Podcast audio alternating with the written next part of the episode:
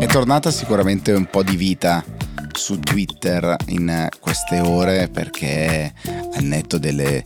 particolari, peculiari, strambe affermazioni del nuovo proprietario Elon Musk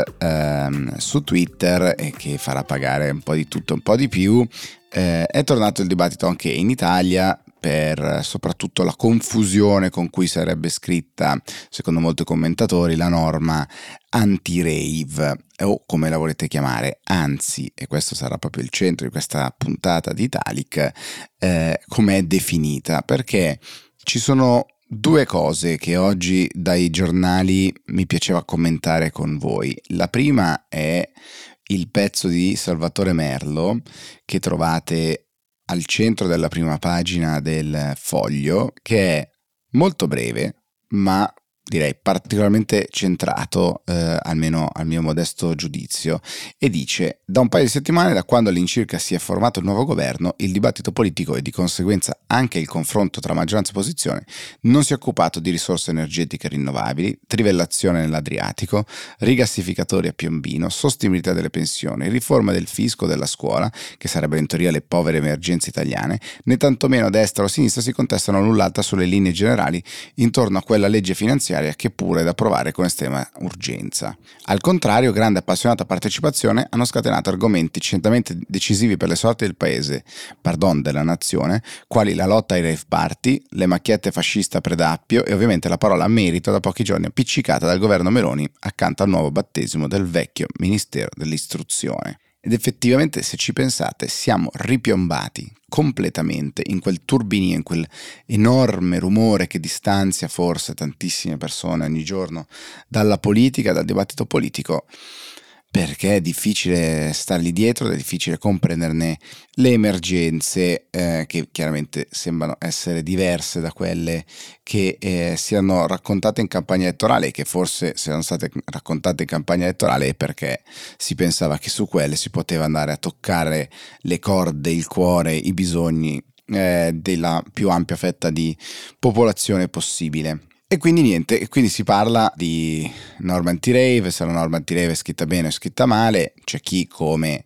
il professor Fuggetta del Politecnico di Milano, si chiede: ma se hanno sgombrato il party con la legge esistente, a che serve la nuova? E c'è chi dice che serve a prevenire che ne avvengano altre. C'è chi, come Giuseppe Conte, accusa di creare uno stato di polizia, e gli viene rinfacciato che era lui quello che rincorreva le persone con i droni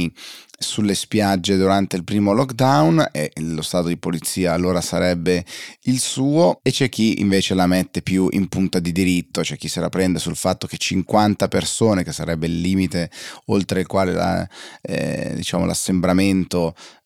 diventerebbe pericoloso, quindi illegale, tra 50 e 51, ma insomma un dischino da qualche parte forse bisogna pur metterlo. C'è chi, come la Confedilizia, cioè l'associazione dei proprietari di casa, vede in queste norme il diritto a veder tutelato la proprietà, e quindi le occupazioni invece rese ancora più difficili. E dice Spaziani Testa, il presidente di Confedilizia, di altro non si tratta se non di aggravare delle pene già esistenti. E poi arriva ad esempio Repubblica, che fa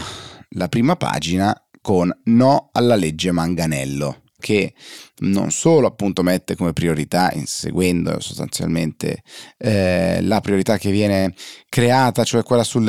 rave party, ma fa il framing, cioè definisce, dà un nuovo nome, e chissà se nelle prossime ore dibatteremo su questo o se addirittura riuscirà ad affermarsi, credo difficile, come il nuovo nome di questo provvedimento. Ancora più curioso devo dire che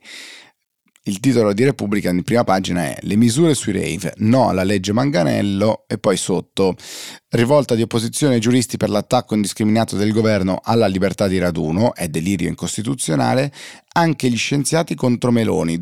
falso il primato di morti Covid dell'Italia. Fratelli d'Italia vuole liberarsi di Fuortes e prendersi la RAI. Insomma, un mischione di cose che a Repubblica non vanno bene rispetto a quello che sta facendo il governo, che poi a pagina 2 riprende con reato da stato di polizia, tra virgolette, e l'allarme dei giuristi e avvocati, delirio anticostituzionale è peggio del codice Rocco. Trovate sul Corriere una lunga invece intervista al ministro Piantedosi, che è ministro dell'Interno, ex capo di gabinetto di Matteo Salvini, come sappiamo, e devo dire ha già imparato molto bene l'arte del rispondere in politichese in maniera piuttosto ampia e vaga, senza dare davvero delle risposte che comunque non gli vengono richieste particolarmente. Sì, ci sarebbero diversi temi che sono sicuramente prioritari. C'è anche una notizia che è arrivata dopo di fatto la pubblicazione di molti giornali, che in questo momento riporta il sito del Corriere, su come il petrolio russo elude le sanzioni americane, sarebbe esportato tramite una raffineria in Sicilia, il petrolchimico di Priolo, ma invece moltissimo dello spazio viene preso dalla contesa elettorale. Come al solito vince chi fa l'inquadramento iniziale, chi fa il framing, ed è un po' la battaglia che c'è all'interno del governo, dove molti commentatori dicono: Salvini sta un po' rubando la scena a Giorgia Meloni, va lui in avanti, fa lui come fosse lui il Presidente del Consiglio, lui e la Lega insomma propongono le norme e poi sulla base di quelle che sono gli scatti in avanti della Lega si definiscono le policies e quindi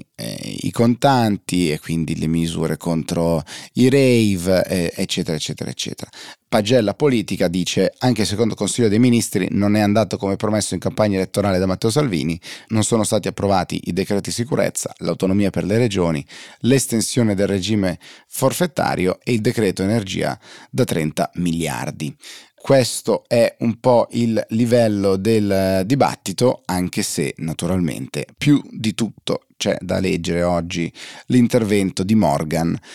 già leader dei Bluvertigo, che si definisce sottosegretario alla cultura, perché Sgarbi, che appunto ha preso il ruolo di sottosegretario alla cultura, avrebbe deciso di assegnare a Morgan un dipartimento per la musica. Intervista, devo dire, straordinaria. Si definisce un anarchico, che ha dato un testo di Goethe a Meloni, che l'ha letto con grande apertura mentale. Se gli faranno fare le cose che lui ha in testa, ci sarà veramente una rivoluzione culturale. Auguriamo buon lavoro a Morgan, a noi tutti, e ci vediamo domani. Ciao.